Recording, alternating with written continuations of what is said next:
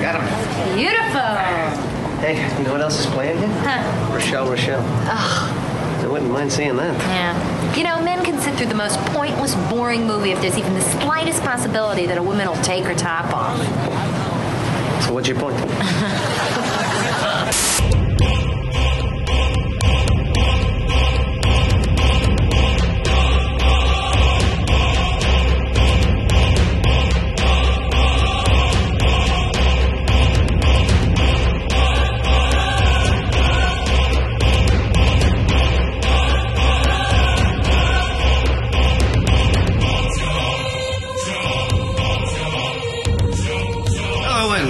welcome back to Bucks Popcast. My name's Christopher Maverick. You can call me Mav, and I am once again here with Katia and Hannah, two of the regular co-hosts. Hey guys, Hey.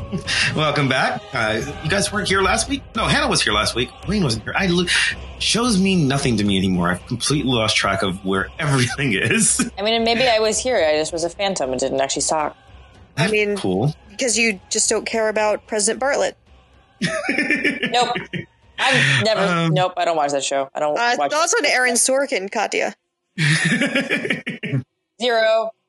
From, from Yeah. our feedback, some turns out some people really do care about Aaron Sorkin and President Bartlet, but we can get into that some other time, not on the air. so, anyway, this week we thought we'd do something a little different. It's not exactly about a show; it's about going out to the movies, which everybody should do, but not to see Captain Marvel. You don't want to see Captain Marvel. You don't want to see us. You don't want to see like you want to wait and see. I'm thinking Shazam and then No. Frozen. No, Those would be good movies no. to see. Marvel. Go see Captain Marvel. I need the box office numbers. Come on, guys. I don't actually care no. about any of this stuff, but I think you should go see the Lego Movie too. Actually, no, fuck that. Go see Godzilla this summer. also Serenity, the greatest movie of all time. Yeah, if, if you can go and see Serenity, good luck. well, so anyway, if you're following our box office game, now everybody is on the board, and Katia is now in second place, right behind Wayne. Like, Oh, really? might- oh, yeah, yeah. I think um, depending on how you do with Captain Marvel this week, you might pass him this week. He, he's going to pass you again once us and Avengers are both Right, out. right, right. But, See, but with your I don't care about movie- box office Yeah. and movie sales until you make it into a game, and then now I have to care. Yeah. Well, so right now, Wayne is in first place with $177 million in change. Katia is in second with 122. Hannah is in third at 85. And I'm way back and forth with 47 million. Ha! Yeah. I only have one movie. I will, I will, I will crush you all I basically only have one sometime in. December. Nope. I'm just gonna bribe everyone to go see Godzilla, and then it will be a come from behind victory, and it's gonna be magical. Well, but that's the interesting thing, and I wanted to I wanted to definitely talk about the box office this week because this week we're not talking about the game so much, but we're talking about the idea of going out to the theater, going out to the box office, which you should do when Frozen comes out. Ew. No, uh, no, or No or cheating, actually, Spider Man, Spider Man. Oh my god. Well, so here's my thought though. I have actually go see lots of movies and I did see Captain Marvel and I might even go see it again. So I've put money in Katia's box office. Yes. And um, I love going out to the movies, but it turns out people don't necessarily love to go out to the movies as much in 2019 because we have streaming. And we thought we'd talk about that this week. And since Wayne's not here, I brought a guest with me this week. This is my friend AJ Ortega. Hey, AJ. What's up, Mav? AJ, I know from PCA originally, uh, like many of our other guests, but from the conference circuit. And, you know, tell them about yourself. You're an academic as well. Yeah, and so my background is I'm a creative writer, so I always just say generically I'm a writer. That way I can just kind of a catch-all kind of thing. But specifically, um, yeah, I do the pop culture studies, uh, Mexican American studies. Um, that's kind of my, my angle on everything. Love, love pop culture stuff, which is why we connect. Mav took me to a comic book store, which was pretty dope, and I spent some money because I got to touch the books, right? And so when you're shopping on Amazon, you don't get to do that, and so that was a cool experience. So we have a lot of overlapping interests, and so uh, yeah, being invited on here was, was super cool. And our, our, our conversation pre the podcast, I'll just say, you know, on, on the record, I, I Aaron Sorkin, oh, take it or leave him. I, I, I'm, I'm indifferent when it comes to Aaron Sorkin. So that's kind of that's kind of my position there. But yeah, so we run into each other through the pop culture conference and overlapping interests in that regard. So And now you're gonna get all the Twitter bros yeah, chasing you down. yeah, there we go. Yeah. I love Aaron Sorkin. I just don't care for The West Wing. So I West Wing is the best wing. no real opinion. I actually have no real opinion. I, he wrote one of my favorite movies. He wrote uh, A Few Good Men, which is it's the You Can't Handle the Truth movie, and I'm a big fan. But this isn't so much about Sorkin. It's just about the idea of you know why do we still go to the theater? And I'm actually I'm, I'm doing a little different this week. Before I even talk about some of the stuff we, we talked about on the blog, www.voxpopcast.com, get that plug in early. I'm going to ask AJ to sort of share because when we were when we were talking about having him on the show, he sent a couple of articles to us. So you know, you said you talked about this a bit in your class this week. Yeah, sure. I talked about this with uh, my, uh, my my comp students uh, several weeks ago now, um, and so I do my my composition two. Class. I teach at a Salt Lake Community College. I'm an assistant professor there, and so I do my my comp two class themed in, in pop culture. And so the first thing we jumped into was actually television and film, and kind of really that that evolution. And what's really interesting, I used to teach that separately. Film would be one section, and TV would be a different section. But once these things kind of started to bleed together, right? Like we say television, but who even has a TV? Like, so, like we're watching, we're consuming television content through the phone, through the uh, a computer, right? Through a number of things, right? And so, I have two. I have five TVs in my house and two in my car. oh, see, I have zero. I, I have only computers. I have multiple That's 'cause laptops, and they all old, function as TVs. Mavs. See, there you're showing your age, there, buddy. There you go. Just like, I've, wanted, I've wanted a TV in my car my entire life. It's But- awesome. and so we have this thing. We now we, when we say TV, we really mean streaming. or we mean screen of some Or kind. some Actually, Yeah. screen I of still have an some kind, antenna on my television. I actually Thanks, do too. Hannah. I Do don't. you get like stations from like 1986 or No, something, or how No, does that like work? you know, uh, because I'm a Brook graduate student, I get NBC, ABC, and like Me TV or whatever other random public access channels there are. Once I got like the World Cup, but like the commentary was in Spanish, but that was okay. But also, I, I will say that part of the reason I also have an antenna because broke grad student, but part of the reason we have anten- like have antennas is because most of our other media comes from streaming. Mhm. So like the TV mean, itself, like cable, like Hulu cable for us is like both expensive Yeah. and dumb. Hulu or Netflix, whatever, you have to like wait to watch like something like The Good Place, whereas you can watch it live with the antenna. Or you could watch Riverdale instead. Yeah. See, or you can just be like me, not care about watching things when they come out, and then be lazy and binge watch it all at once. Well, uh, and, and that's probably that's kind of the issue we're talking about because when we're talking about the box office game, the entire the entire point of the game is you know it's just it's a fantasy game. It's just something for us to argue with every uh, about every week. But also the fun of the game is figuring out what are people actually going to go out of their way to see. Serenity might be a great movie, but It is. It's amazing. It's going to be Uh-huh. rediscovered as a cult classic.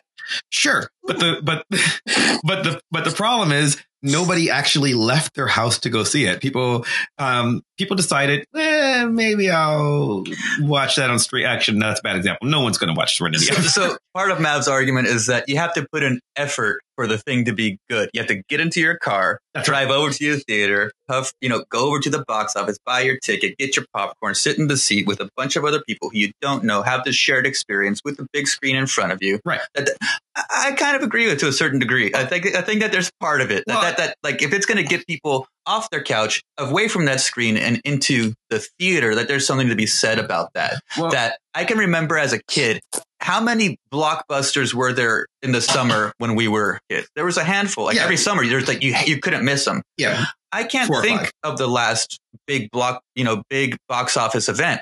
The closest thing to it, you know what it was? Bird Box Yeah. that everybody watched at home. well, yeah. Interesting. But I mean, so are you guys arguing though that watching these films in a theater is actually materially better than watching them on the screen? It depends on the film, and that's kind of what I'm Yeah, there wondering. you go. But, so here's what I where I think it's weird. I think none of the four of us have kids. Yeah, uh, all, all four of us, uh, um, uh, well, not necessarily single, but none of us have children. So I was talking with my office mate today about this show that we were going to record, and he pointed out um, something that I've heard from other people who are parents. He's married, he has two children, and to go to the movies with his wife cost him a hundred dollars. Hundred percent. That's Yeah. because he said if they go to a kid movie, it's a little cheaper because they're taking the kids with them. But it's like the idea of going out to the movies means he has to buy two tickets for 15 bucks each. That's 30 bucks. He has to pay a babysitter 50 bucks. That's 80. And then if they're eating cheap and they have some popcorn and a couple of sodas and gas to get there, it's literally a hundred dollar evening just to go to the movie theaters. you know, he might like to see Captain Marvel, just to name something that recently came out. Or he can just it in theater so I can get money. Yeah, but he, but he can pay hundred dollars to go see it. The you know because that's ultimately what it is. He's not his his children are small. He's not taking his kids to uh, to it um, just because Right. they're too little to go.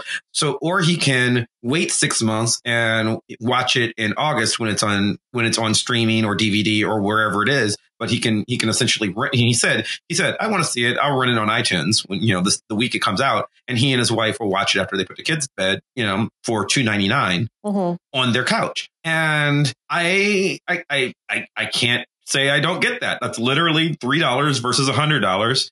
And what is he losing though? He's losing having seen Captain Marvel. I saw it opening night at AMC. Hannah and I are both members of the AMC A-list program. So you, so you, we pay a monthly fee and then we just go to as many movies as we want. But, um, I saw it on their Dolby Cineplex cinema. So it's on a massive giant screen with sound that rocks your body. It's a, Mhm. and it's an amazing experience for me. Mhm, mhm. And so that's kind of that's my my thing.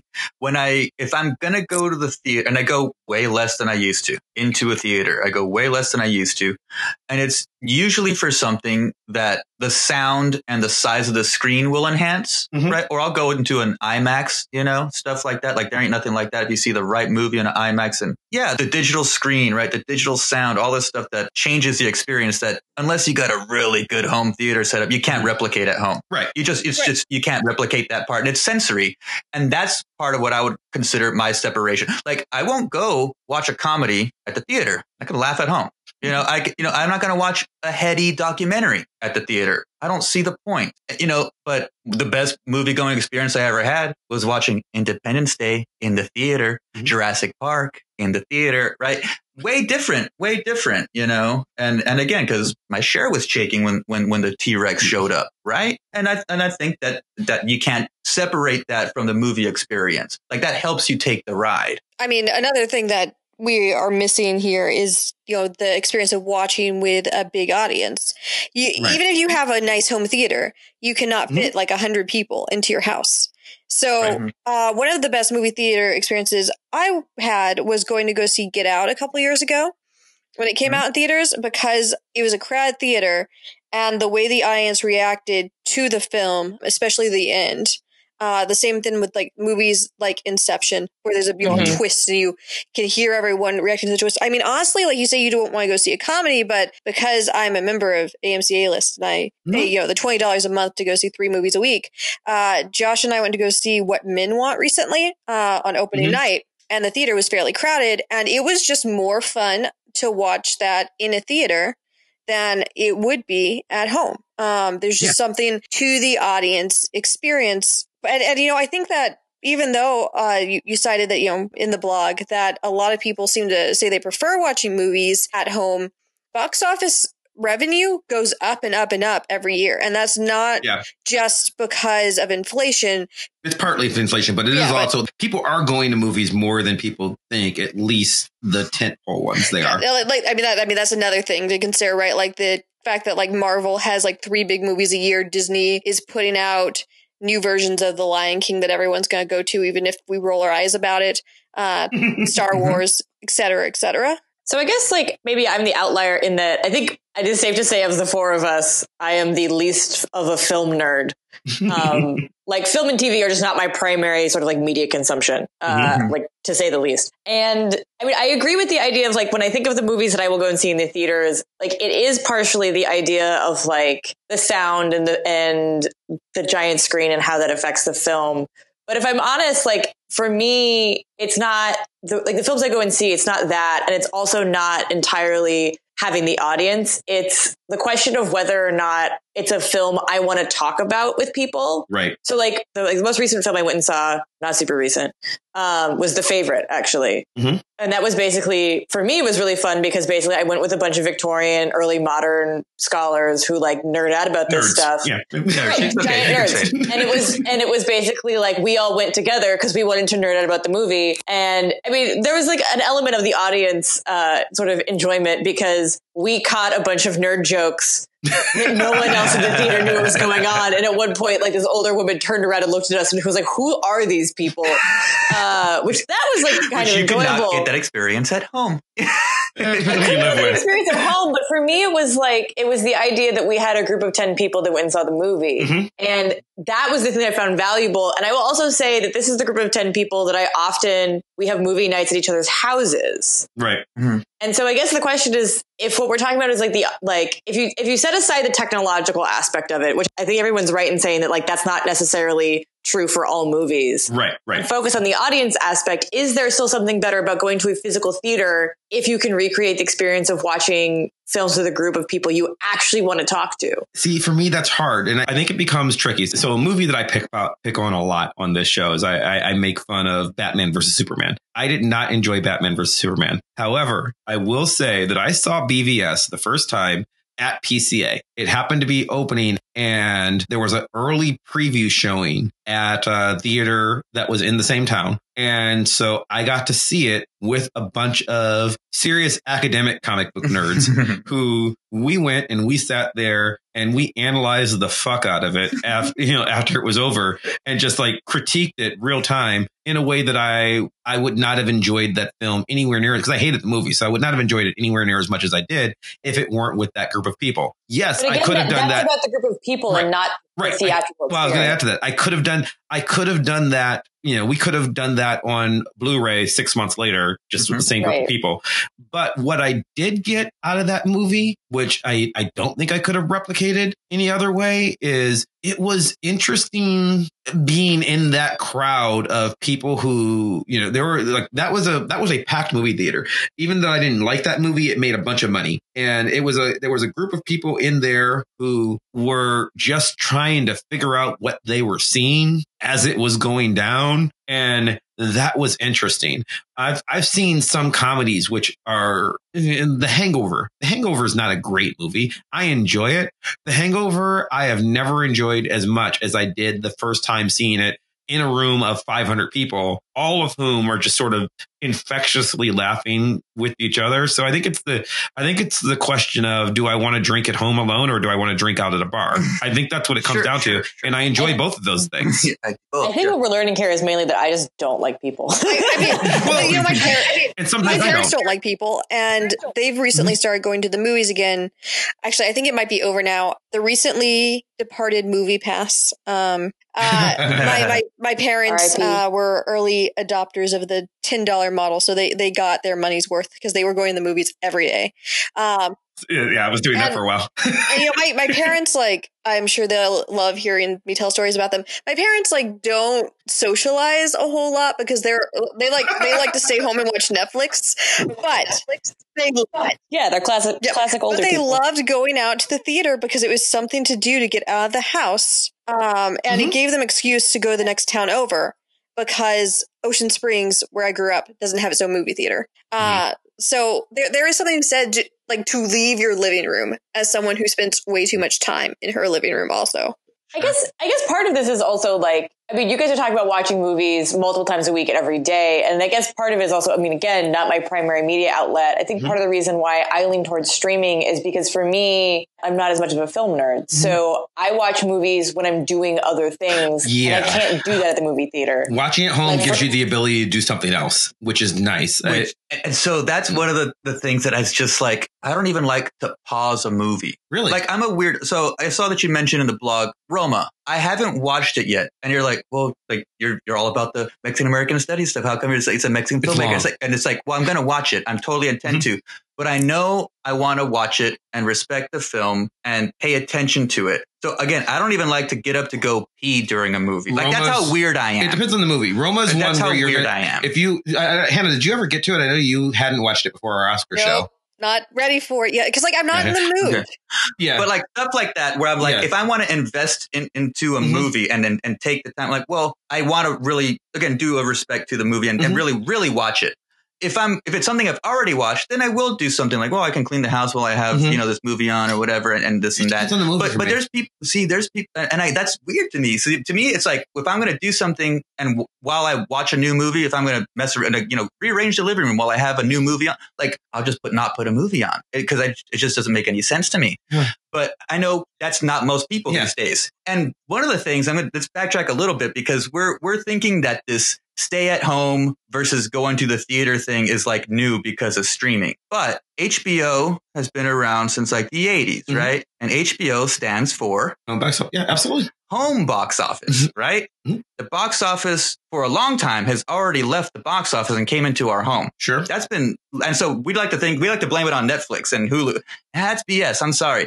We'd already kind of set the precedence when we were like, I agree with that. we want the movies to come into our, we wanted that. We, you know, that was the promise, right? Mhm. It was well, the, what Netflix gave you is more Well, it's not. Yeah, it's not just Netflix. Um, just any. Like, I think it was actually AMC that was really like the kind of sort of like second dawn um, after HBO of like the you know premium like high end drama. Um, and then you know Game of Thrones and other things happened too, where the production values on television shows went way way up.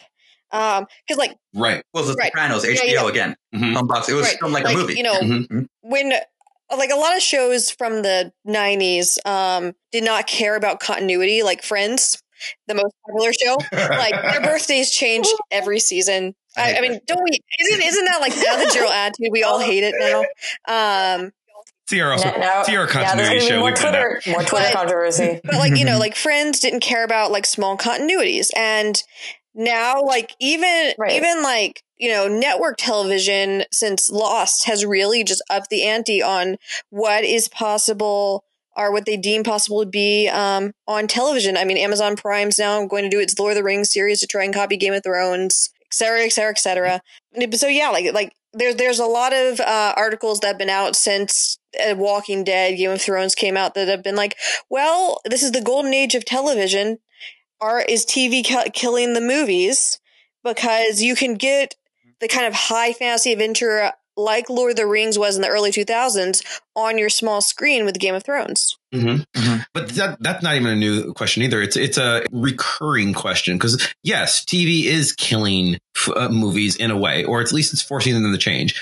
The, for the kinds of movies that we were talking about that don't necessarily need to be seen on a big screen, if there's something that's small, I'm trying to think of what's something that a movie that I enjoyed recently. Oh, okay, a movie I enjoyed recently that came out last year was called Tag. Did anybody see Tag? No, Did not see Mm. that. Okay, Tag is, is a comedy. It's based on a true story of these friends who they're lifelong friends who in like sixth grade started playing a game of tag and now they're in their 40s and they're still playing Yes, They're still playing the premise of the same game of tag and like the, and Okay. well, so, so the idea, and this is actually based on a true story. In, in in real life, the game of tag, they like I don't know what month, so I'm just going to say one. The game is open for the month of March. During the month of March, from March 1st till March 31st, if you get tagged by it, you are now it, and then you have to do everything you can to, to turn it over to somebody else, and then whoever's it at this, you know, at midnight on March 31st just remains it for the entire next rest of the year, and they tag each other. That's the whole premise of the movie. That's it. Uh, It's it's hilarious. It's silly, and the um, it's got Ed Helms in it. It's got Jeremy Renner. Um, uh, Yeah, Isla Jeremy Renner Fisher. seemed the odd man out there, but uh, I thought it was hilarious that he was He's the it. He's Yeah. the best part of the show. Of course he is. because the premise of the show is they've been playing this game since they were nine and they're now 40 and jeremy renner's character has never been it and everybody else is very jealous oh, that's so good. and the reason he's never been it is because he's the best there is at tag. Um, the characterization of the characters, there is none. Like Ed Helms is exactly Ed Helms from any other movie that you've Sure. ever seen him in. Hannibal Buress is exactly Hannibal Buress from any other movie that you've ever seen him in. Jeremy Renner is Hawkeye, oh my god, that's hilarious. Or- clean or or or or um, whatever his name was in in the and the Bourne Identity. Uh-huh, uh-huh. That's not Bourne Identity. right, Yeah, not Matt Damon, the yeah. other guy. no, he's just he's a, he's he's inexplicably an action hero who just has action hero superpowers in a in a comedy, and they just run around and try to tag each other for the entire movie. It's hilarious. The special effects are nothing. I mean, you don't, you don't need to see it on a big screen. You you could watch that at home while you were cleaning. Seriously, if you fall asleep for five minutes, it's fine. You'll wake up. They're still playing tag. Okay, give it chance. yeah, you, you'll you'll get the concept. so like, I I get that that doesn't need to be seen in the theaters. I I get that. And does it need a theatrical release? Probably not. I mean, like you probably could do that on television, but eh, but we we were afraid of that once before. People thought that cable was going to kill the movie. People people thought that television in the first place was going to kill the cinema experience back in the 50s. Mm-hmm. People thought, and they were right in a way. It changed the cinema experience. Mm-hmm. Um, it actually changed the, the Hollywood production code went away and became what's now the MPAA with movie ratings because television had different ratings there. There was a time when television was allowed to be raunchier than movies were. Mhm. And that's what, why we reevaluated the movie industry.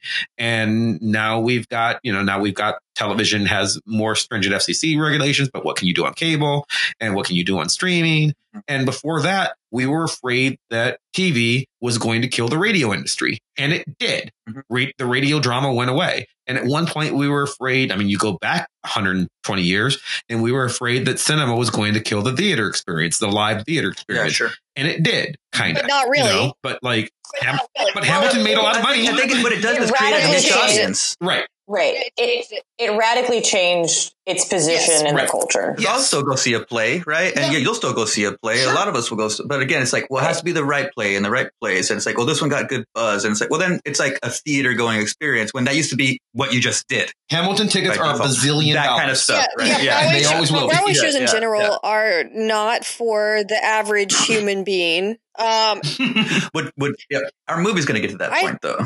I mean, I would say unless you do something like the AMC thing, I think movies are already Yeah, sort I of mean, getting to that point because that's the like only thing. Mhm. unless you expensive. unless you join one of these clubs. I mean, the reason why these clubs started emerging is because it's expensive to go to a movie theater. And I think it's worth pointing out, uh, since we were talking about people with families earlier, that mm, in general, these movie clubs like Movie Pass AMC currently only have singles options.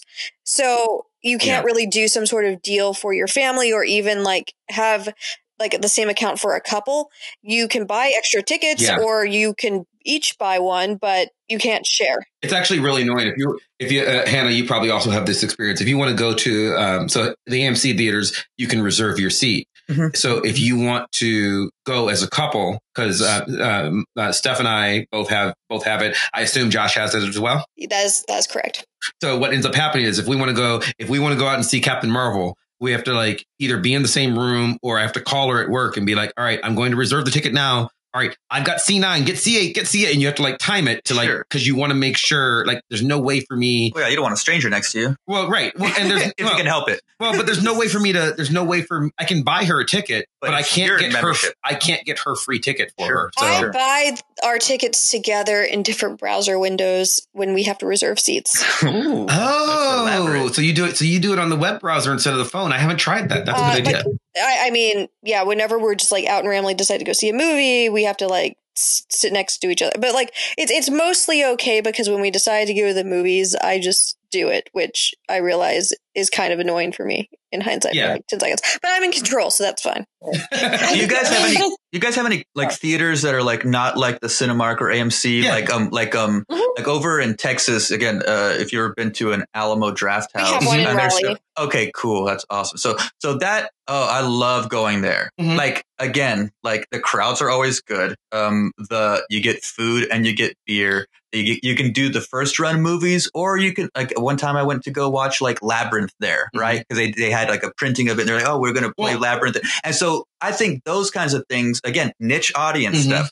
I mean, and they're tiny little theaters. Mhm. They're tiny. I Well, think they fit, like AMC is 50, trying to do that. people. Yeah, know? AMC's trying to do that too with their with their prestige seating where they you know where you can buy beer and food and stuff. And they're and but like even the Alamo Draft House, what you're talking about now, because they're competing with television, they're not selling you a movie. No. they're selling you an evening out, an experience. Sure. You know, Well, like- it's the same question of I can eat at home, but Mhm. sometimes I go to a restaurant because we want to go out somewhere nice. Sure. Well, like you, you were talking about, you know, what you can get from a movie theater that you can't get home. Uh, the Alamo Draft House in Raleigh runs things like Jane Austen tea with Pride and Prejudice, and so you can reserve like your seat, but also some like tea and sandwiches and like pastry as you watch yeah, and Prejudice. for the movie. Yeah, right, and um, there's you know you can they also have like rowdy showings where you are encouraged to like not sit quietly and politely. And then you know we have Carolina Theater, which is our independent theater in Durham, and uh, I'm sure people in larger towns also have things like this where they not only play indie films but they also play older films like they had mm-hmm. a mystery film festival this summer so i went to go watch clue with like 200 Cool. other Durham residents, and Silence of the Lambs, which I didn't see Silence of the Lambs when it originally came out of theaters. And let me tell you, it's 100% a different experience watching that movie, which is one of the only films I've ever been scared at in the theater, as opposed to alone in my house via Yeah. Netflix streaming. And and that's Beautiful. true of you know like Jaws is very different on the big screen. Oh my god, Jaws see, is see. I've seen. Jaws like three or four times in the theater. Again, because of these cool theaters that do these Mhm. these old movies.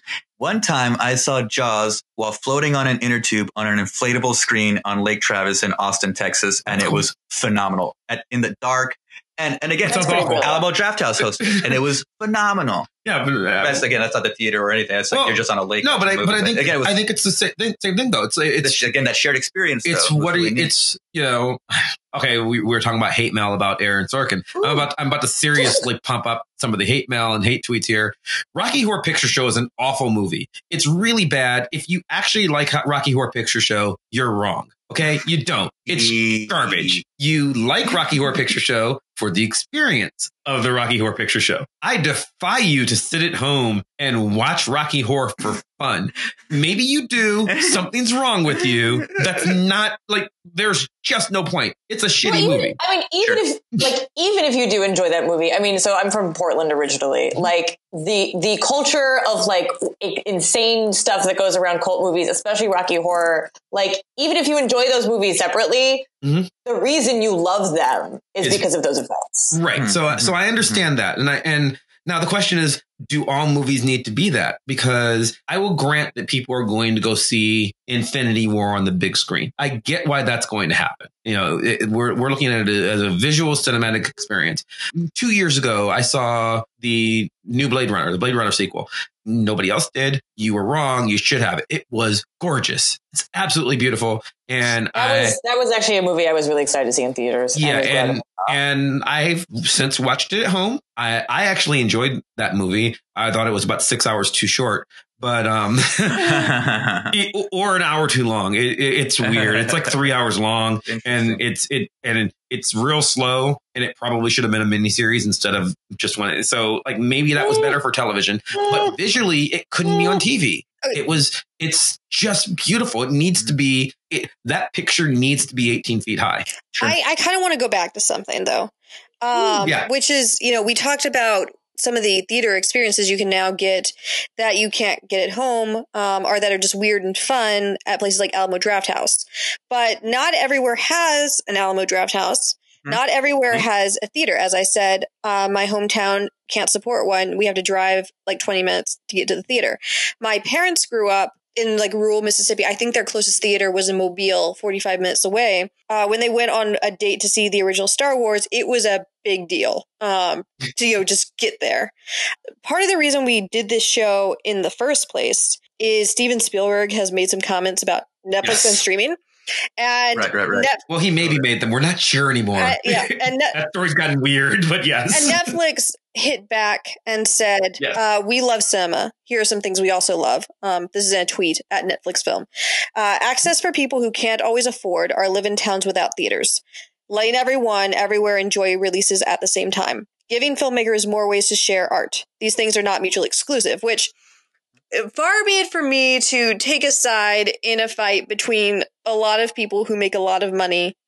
Uh, yes. uh, Poor Steven Spielberg with his bajillion dollars. That's right. Speaking yeah, of Jaws, Poor, yeah. poor Netflix with their bajillion dollars. But Yes. like Netflix makes an excellent point because as someone who grew up in a state where not everyone has a theater in their hometown that's easily accessible, or if you do, if you want to go see a movie like Call Me by Your Name, you're probably Mhm. not going to get to go see Call Me by Your Name. You're going to get to go see like the newest Marvel movie because that's at the top of the box office. right. sure. So just to talk about one of your favorite movies that we've talked about recently, The Favorite. The Favorite Mhm. is never going to play in, you know, backwater Mississippi or whatever the name of your town was. Like it's not going to like the little town with only one theater, they're not wasting the screen on on that Actually, movie. D'Iberville is did play the favorite for a second, I think. Really? Well, it's like For how long? I, I I'm not You played For it one once a day. they, It was they do time get I- independent films because it's like a grand theater, which is a chain across the South.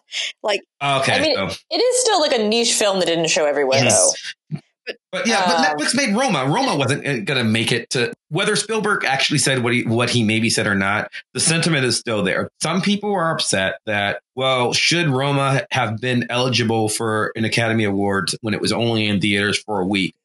If Roma had been a traditional release, it was going to stay in theaters for two weeks max. Mhm. Like it was Oh, not. yeah. Gonna, Right. It wasn't going to make Serenity money. No, It no, wasn't. no. It, it just wasn't. And like to pretend it was is is And a that's an interesting one, but like that's an interesting one to be like, okay, now we have this additional parameter to you know to be an Oscar-worthy film. You have to have shown that film in theaters rather than on streaming service. So I that mean- sounds kind of I mean, weird. like- that sounds kind of silly. The only exception to that, been a thing though. Like it has to play for so Mhm. long, which is absolutely garbage because it, it shows. Right. That seems like an arbitrary Yes. gatekeeping It's bullshit. and it's actually it's actually a really it has to be it needs to have a an engagement of two weeks in L.A. or in L.A. or in New York. is that the rule? that is the Oh, word. wow. You can so um, famously the movie really, The Room. this is not a streaming problem. This Yeah. is a dumb criteria. It's a dumb- problem. it's a dumb criteria. that's the, well, The- the, Oscars are the movie the stupid, the movie The Right. Room. Tommy Wiseau's Room. Yeah, the yeah. Room. Yeah. He um he screened it because he thought he he thought he had something, so he specifically made sure that he paid to have it in one theater in L.A. for two weeks. In order to be Oscar eligible. And it's Okay. as though because only LA and New York matter, not, you know, my This is hometown why of hate Lorain, the Ohio. Oscars. Reason Yes, ten thousand nine hundred the Oscars Oh, are sure. awful. Again, they're silly. They've been silly Yes. forever. Mm. because Oscars are not, and this is why I say we should never do a mutual exclusive show on them again. The Until next year. no, I'm serious. Mm. the Oscars do not mean anything except what studios spend the most money and believe in what projects because there's 20 levels of gatekeeping that just determine Mm-hmm. what show like what films are in the running much less what get nominated like Sure. netflix has We're talking Yeah. Best Picture, right? or, Mhm. Most- or, or mean, in Nathan most. really Anything. because like Anything. Net, netflix Well, I think I think Best Picture is way different in terms of the other ones. I think it's way more politics involved in the Best Picture decision than you know the others. It depends on it depends on the year. This year there was a Oh, lot. that depends on the year. Yeah. Certainly. Well, again, I skipped these. But yeah. you know, like if there is a you know like small film that is directed by a woman that no one's heard of, and she can't afford to get it into a theater for two weeks. That's Mhm, mhm. not eligible, even if it might be the most amazing movie you've ever seen. Uh, Netflix Right. and other streaming services are giving more uh, creators of more diverse backgrounds opportunities to do more interesting things. Right. I cannot fault you if you're a little filmmaker who makes, you know, who's just been trying to make your movie forever Mhm. and Netflix offers you $200,000 to just Mhm. stream it forever in a catalog that like 50 people are ever going to see. Mhm. I, of course you take that deal. Like, no, Well, you don't lots of- hold out and say, no, I have to have a theatrical release, which is what, that's ridiculous. Well, there's lots of really cool, interesting. Again, the the I think one of those things that streaming provides now is that avenue for um you know smaller movies, Mhm. you know smaller budget movies, international movies, things like this.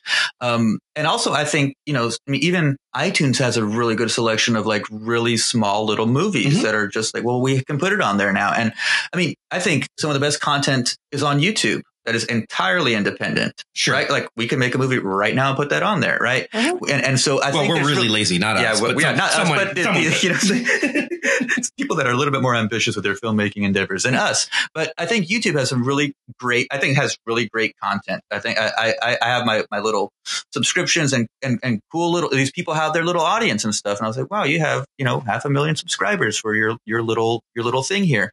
And I think those kinds of things are are where it's at, you know, uh, versus you know people you know lobbying to win a best picture or or or who do we owe the best actor thing to now? Right? That's what it becomes. It's like, oh, we screwed that person two or three times. We'll give them this one, even though they don't deserve it. You know, like, and it just becomes this weird game that seems kind of silly. Sure. You know? I also want to just point out, loop back to something that Hannah said about the issue of like not having uh, like a local movie theater and everything. I think the other thing is also like being cognizant of the fact that movie theaters, generally speaking, I'm maybe there are movie theaters that are great at this. Movie theaters are really bad at um, access issues. They're really bad at making sure the people that have like hearing disabilities, Oh, sure. physical disabilities, like like uh, or even just like sitting, like movies are not great for even people who like have a problem sitting still for whatever reason. Sure. So it's not just that like movie theaters in some ways, I think this is even more true now that like these like movie movie theaters are becoming these really elaborate experiences, are even becoming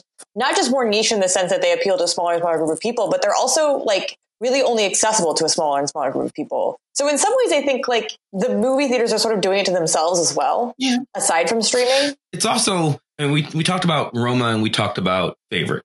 Roma and Favorite are two movies that wouldn't have been heard of, you know, but for this controversy. Well, really. Alfonso Cuarón is one of the best directors on the planet. His- Yeah, he that would have people would have found out about that. I mean, that, I think that Yeah. would have been big no, no, anyway. no, It would've I don't think it would have been big. I think. I think It would have been critically received really well. Yes. No, you're right. Bab. All, I meant was that it would have Yeah. been critically received really Yes. well because he's a killer. He's a killer. I'm, what I'm what I'm saying is my mother would have never heard Yes. of that movie Okay, there but you for go. this controversy. Yeah, there you go. Like, and and I and now she's curious about it. Will she watch it? I don't know. She might not never get around to it, but she knows it's there. Mhm. And I think that you know what we were just saying about indie films.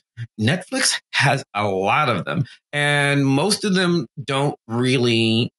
Honestly, they don't need to be seen on on the on the big screen. Mhm. Um, just to pick one that like maybe people might even care about. I was I was having a conversation with a friend of mine earlier today where she she's like, "You watch a lot of movies. Have you seen this movie, Sleeping with Other People?" And it's like, "Yes, I have." Mhm. Sleeping with Other People is a romantic comedy starring Jason Sudeikis and Alison Brie, two people who are at least big enough stars that you've heard of them. Yeah. So maybe fifty people will watch this movie. It's hilarious. It's mm-hmm. a romantic comedy about two people who are, you know, in love but never want to admit it. So they're best friends, and then throughout the entire movie, it's a Harry Met Sally kind of story. Okay. But it was made for like twenty bucks. Sure. There's no reason. To, I, I mean, it, I'm sure the budget was more, but clearly the the biggest expenses on the budget are easily paying Jason Sudeikis and paying Alison Brie, who are big enough stars that they can collect a paycheck. Beyond that, it's got the budget of anything else at Sundance or or you know any of those film festivals.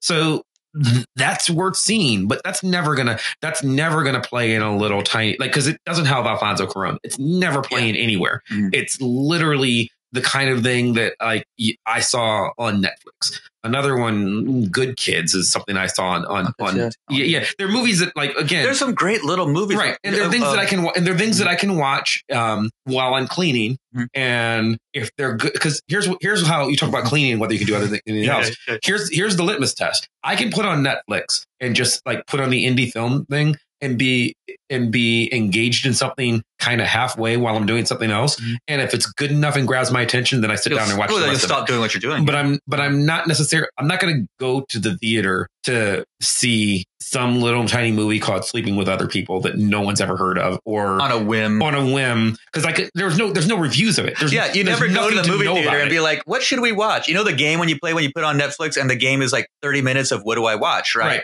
At- you never do do that at the box office and look at the marquee and be like, "Well, of these dozen movies, what do I watch?" And you just kind of scroll through it. That doesn't happen. You go deliberately. Yeah. Whereas Netflix, you do it. Diff- the, the, the seeking Right. of the stuff is way different. Another one, there's a movie called In Your Eyes, which uh, which I watched because it was directed by Joss Whedon, and I was kind of curious about it. You've never heard of it. None of I, I assume none of you've ever heard of it. It's great. It's a, another. It's not a romantic comedy. It's a it's a sci-fi romance, Hmm. and and the premise is like literally when they're like nine years old, a, a girl in a, a girl in New York and a boy in L.A. or something. I don't know where they are, but like they both happen to hit their heads at the same time and and become psychically linked Interesting. when they're nine and then they and then they they can hear each other's thoughts. So now they're 30 and they've never met each other and they've just basically talked to each other mentally every once in a while. And then they're about to you know she's about to get married. So wait no i love her. So it's like a lot of trying to connect with this person Okay, that you've never met. But you know, like what you, what I think a lot of us have been saying um, throughout most of the show is a lot of us either imagine moviegoers going to big budget, uh, perhaps e- animated like Frozen Two or like Captain Marvel type movies, and saving the smaller movies. For at home because that's how we judge what's worth going to see, like what has the most special effects or the big spectacle or the big sound. what are you paying the But- 100 bucks for But Yeah, but yeah, at, at the yeah, same sure. time, at Yeah. the same time, like there are movies like If Beale Street Could Talk or um, Call Me by Your Mhm. Name, which are small films, um, that like are beautiful and like I loved watching them on the big screen. Whereas like some big budget films, like the later Harry Potter movies that are terrible, um, uh, or you know the third Transformers movie, which was a mistake. Um, by everyone, including me. Do you, do you really know it's the third one? Yes, it's, it's the one. It's the one without Megan Fox about the moon, and it gave me a headache. Um, no is Megan Fox. Is the third one the one with the racist robots, or is that the second I one? I think that's all of them. Oh, anyway, um, no, the actual Probably. the actual racist the the minstrel like the jive talking Yes. r- robots. Oh yeah, that was number two, I think. Okay. Yeah, So- yeah. they exist though. Yeah. so but, but my, my point is like I, I don't think it's just a issue of uh you know big special effects and big blockbusters versus like literally everything else um i think it's more complicated than that especially and i realize not everyone uh, even on this show is a cinema like cinema buff but like especially if like camera angles and cinematography is your thing um and there are enough Sure. people that fund the indie circuit so that movies like uh call me by your name Favorite. and the favorite make a respectable like profit at the box office their budgets were really small they're not necessarily Mm-hmm. in the you know top five at the box office but they do well enough Yeah, Call Me by Your Name was a three point five million dollar budget. It made eighteen million domestic, forty one million world. That's, that's good. which quite frankly sometimes is more profitable than some of the blockbusters that epically fail percentage wise, it's far more. Percentage wise, It's that's, percentage wise, where, that's where it matters. profitable. Yeah. percentage wa- and also just like if you spend 500 million dollars on marketing and making a Mm-hmm. big budget movie and then only make like a 100 million or something Yeah. that that's Yeah. clearly just a failure Uh, you Well, put all your budget one on of Tom one of my movies for our game, Alita Alita Battle Angel, um, needs to clear half a billion dollars in order to be pro- in order to be a profitable movie um, worldwide. It's not going to make it. It's it's running out of steam. It needs to. It it's at I think eighty million Uh-huh. US or something like that, Right, and it needs to. It needed to get to like one fifty US, and it Right. needs to make another three fifty in the world, and it's going to stall. And it's going to stall out around four hundred million dollars, which is a loss. No, yeah, and I think Solo lost money yeah, which is ridiculous. Now, Solo, you know, Solo had a box office run of like four hundred million dollars. Yeah. and they lost money. yeah, and I don't think you know, I don't think any of us would would equate the artistic merit to like box office dollar signs. Obviously, you know, Sure. because there was like again, because these movies that cost nothing are uh, on Netflix. I saw. um Did you watch Tangerine? No, it's in my in my phenomenal, phenomenal, Okay. phenomenal. And again, it costs two cents to make it, and it's so well acted. And I believe all amateur actors are Mhm. mostly looks very LA, very authentic. It looks good, and it was shot with like iPhone fives or something. Yeah, like yeah, I've that, heard about right? it. Yeah, I'm, look, I'm looking forward to it. Good little movie. Mhm. And again, one of those where they're just like, hey, I kind of heard about this, not really heard about it, but it was getting a little critical buzz. And I was like, let me throw that one on. And I was hooked. It was, Mhm. and so that's one of those where I was and again, cost nothing. Yeah, Groove is a movie that's one of my favorites. It's, it's a few Groove. years old. Groove. It's it's shot at a rave. It's literally. Oh, cool. I mean, like it's it's literally. I, I'm sure the budget. If, if the budget's a hundred thousand dollars, I'm I'm amazed. pushing it, yeah. yeah. Cool. Yeah. So, I mean, I want to turn to what Hannah was saying though. Like, I- do you need to see Call Me by Your Name in the theater, or is it more important that you see, or or to see Moonlight? Moonlight won Best Picture, mm-hmm. but do you need to see Moonlight in the theater? I, I don't think you do. Well, I think it probably still has the same emotional weight either way, right? Because Yeah. again, that's, that movie's trying to achieve something different than Transformers 3, I think, you know? And so I think, I think That's an understatement.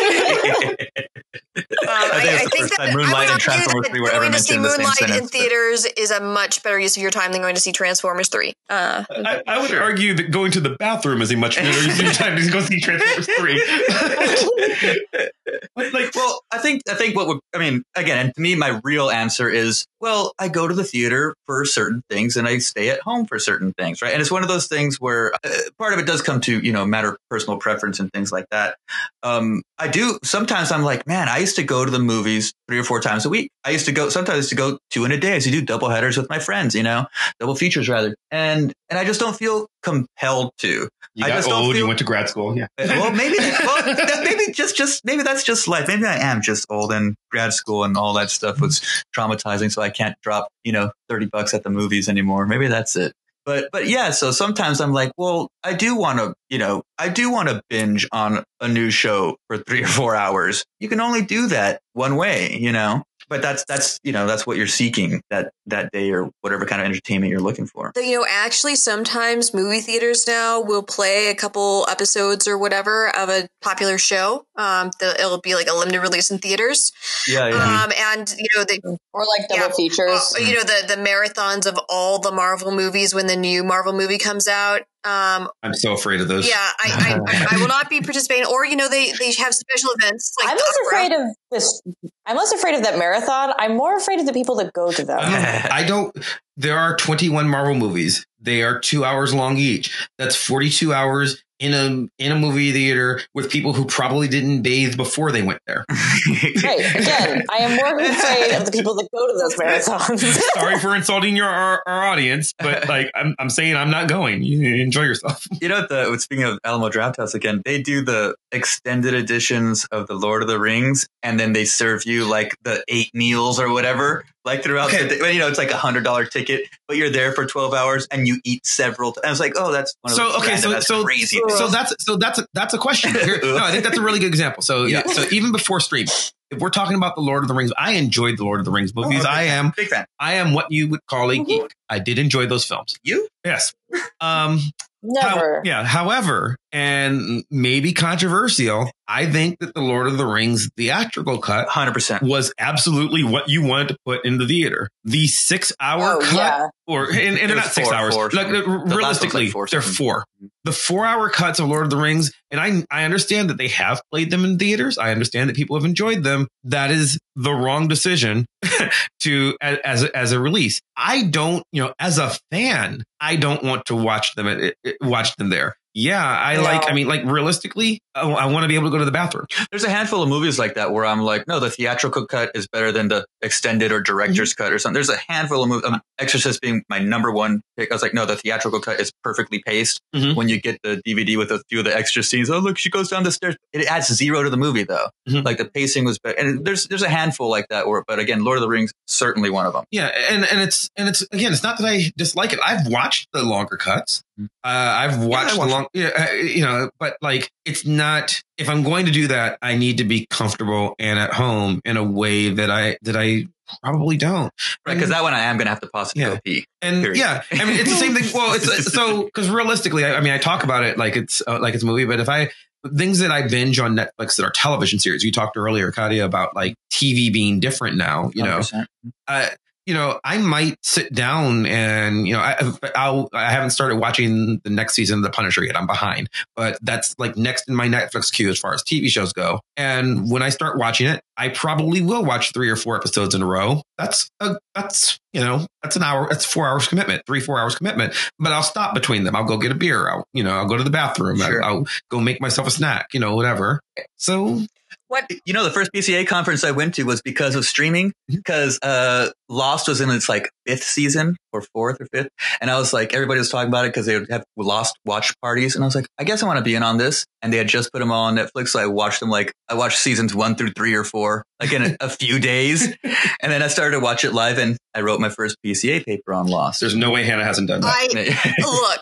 Um, I love that show. I oh my God. so The show makes me cry. uh, every like oh, yes. Um, I I've seen Lost probably more times than I can count and should admit to, even if I could count. Um, part of the reason is because I started watching it by myself, and then I got my family caught up because we borrowed the DVDs from the library. Um, because Fancy. uh, because this was before uh, they were on law like Uh-huh. Netflix streaming or something, and that's the perfect show for streaming because like even if you know what's gonna happen, you can't stop. It's just like gotta keep going, cliffhanger, cliffhanger, Mhm. cliffhanger.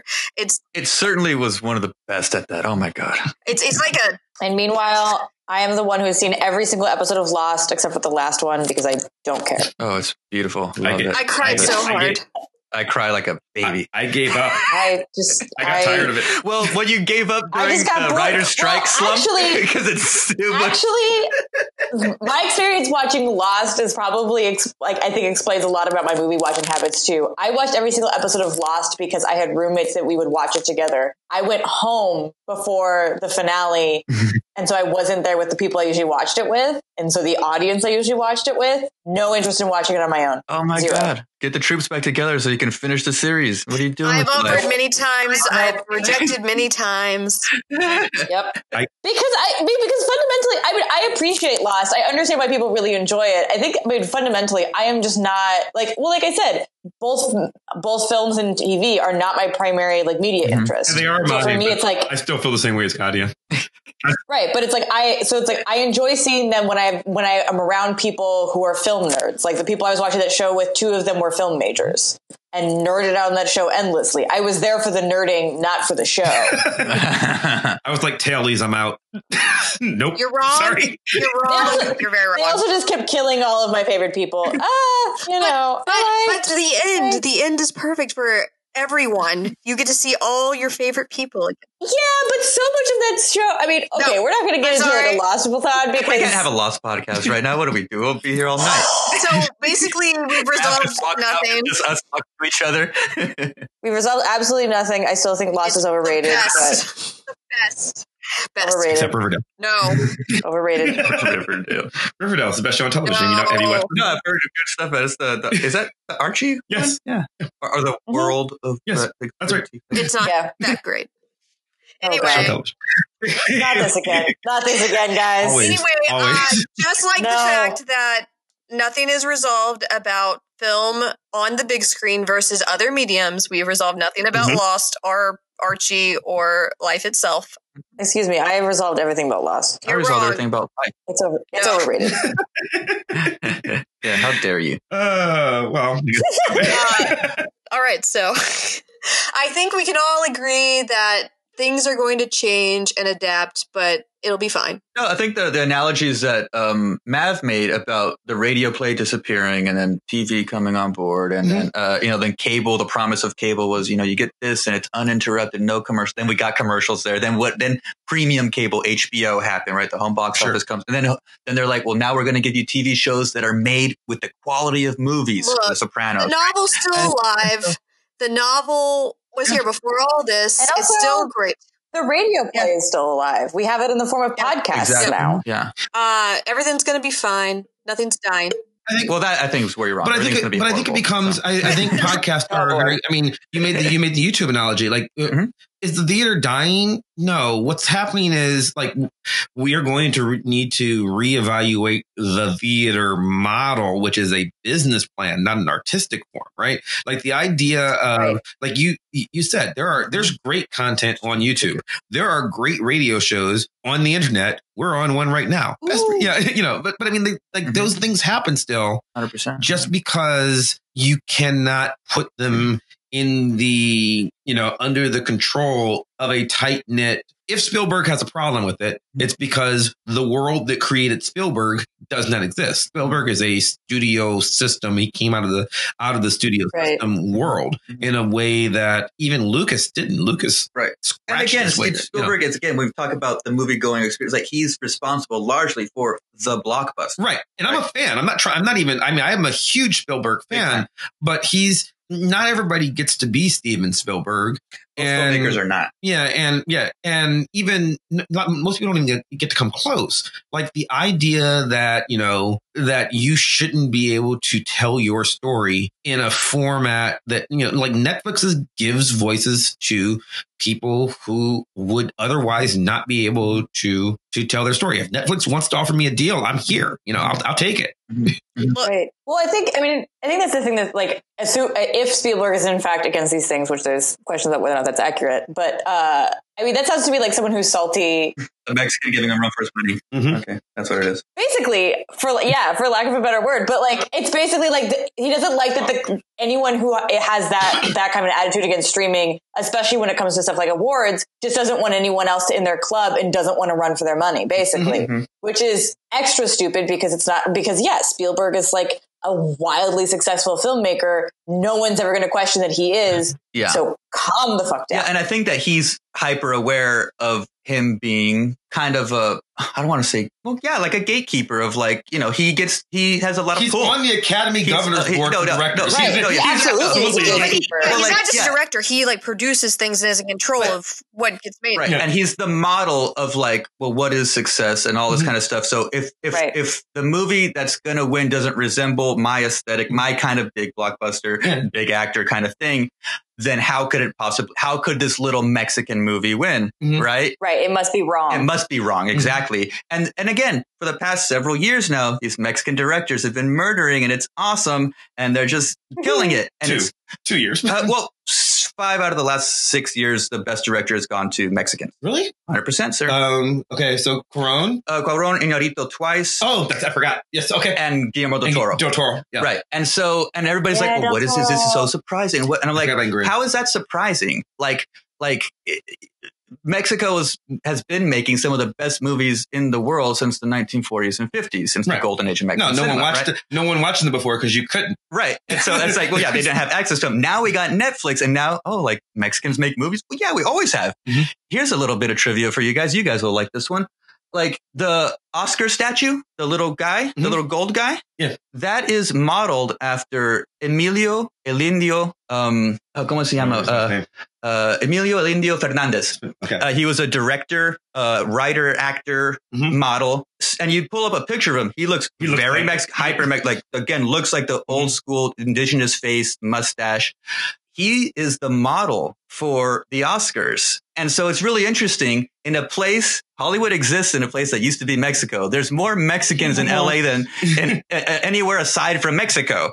And so to be surprised that these guys are making good movies and that the actors are good, the directing is good, the DP is great.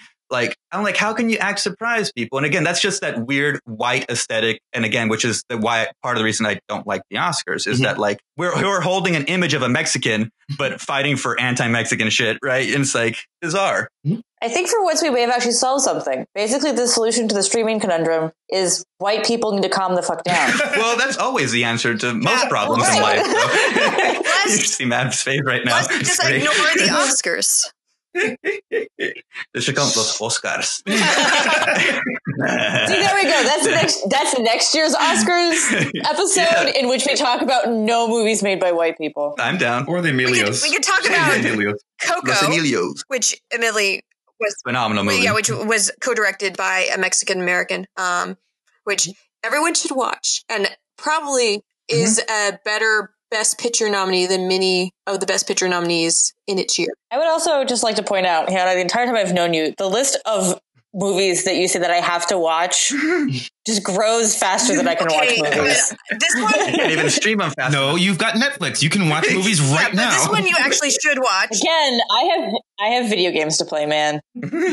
Whatever. You're if if you don't She's watch not- Coco, you're the one missing out. You should- yeah, you should. You should watch. Coco. No, that really is a Coco's really okay, beautiful. really beautiful. And again, like Disney was going to drop the ball on that, and then uh, they actually got a bunch of Latinos, a couple, uh, one at least one person I'm acquainted with, you know, that they got them as consultants and co-writers and stuff like that to make it like legit. Which is why it's again really this really beautiful, cool Yeah. movie. Coco's Coco's Dis- great. Disney animation has been really getting better about actually. I love Moana Yes. too. by the way. Uh, if only they would do that with their live action remakes, or maybe just not remake the Jungle Book at all. But whatever, I'm over it. That's No, Are I'm never gonna be over it. I think that's another Anyway. episode. yes, coming So- 2019. Why Hannah hates the Jungle Book.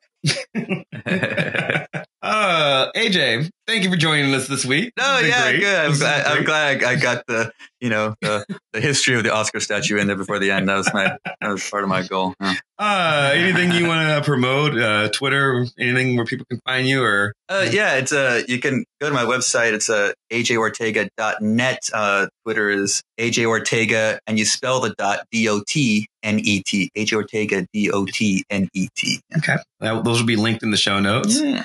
Katia, Yo, you can find me as always at just that nerd kid on Instagram and literally nowhere else. There you go. Because Nice. despite the fact of being a new media scholar, I refuse to really exist on the internet.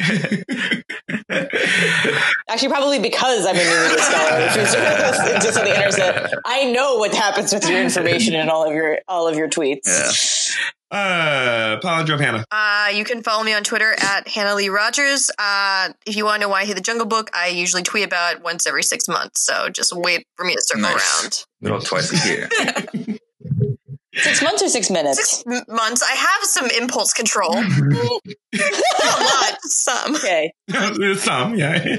oh, you can follow me on Twitter at Chris Maverick. You can follow the show on Twitter at VoxPopcast. You can follow my blog at www.chrismaverick.com and the show's blog at www.voxpopcast.com, where we will talk about the topic for the next week. We will give you an opportunity to chime in and give us thoughts and interact with us, which you can do, and we will talk about you on the show.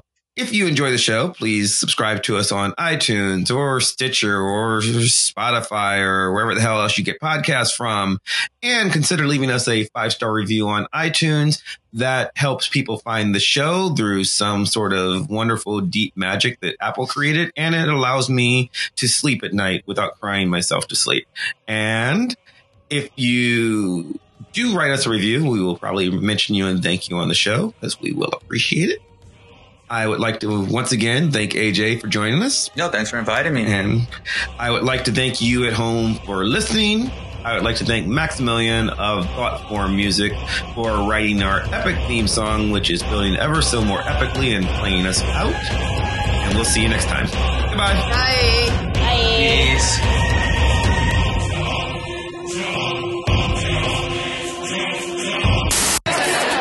Always get confused in the movie theater by the by the plot. It's embarrassing. This is an embarrassing thing to have to admit, but I'm the one that you see in the parking lot after the movie talking with his friends going, "Oh, you mean that was the same guy from the beginning?" Ah. Nobody will explain it to you. When you're in the theater, you can't find out. Why did they kill that guy? Why did they kill him? Who was that guy? What was that guy? Thought he was with them. Wasn't he with them? Why would they kill him if he was with them? Oh, he wasn't really with them.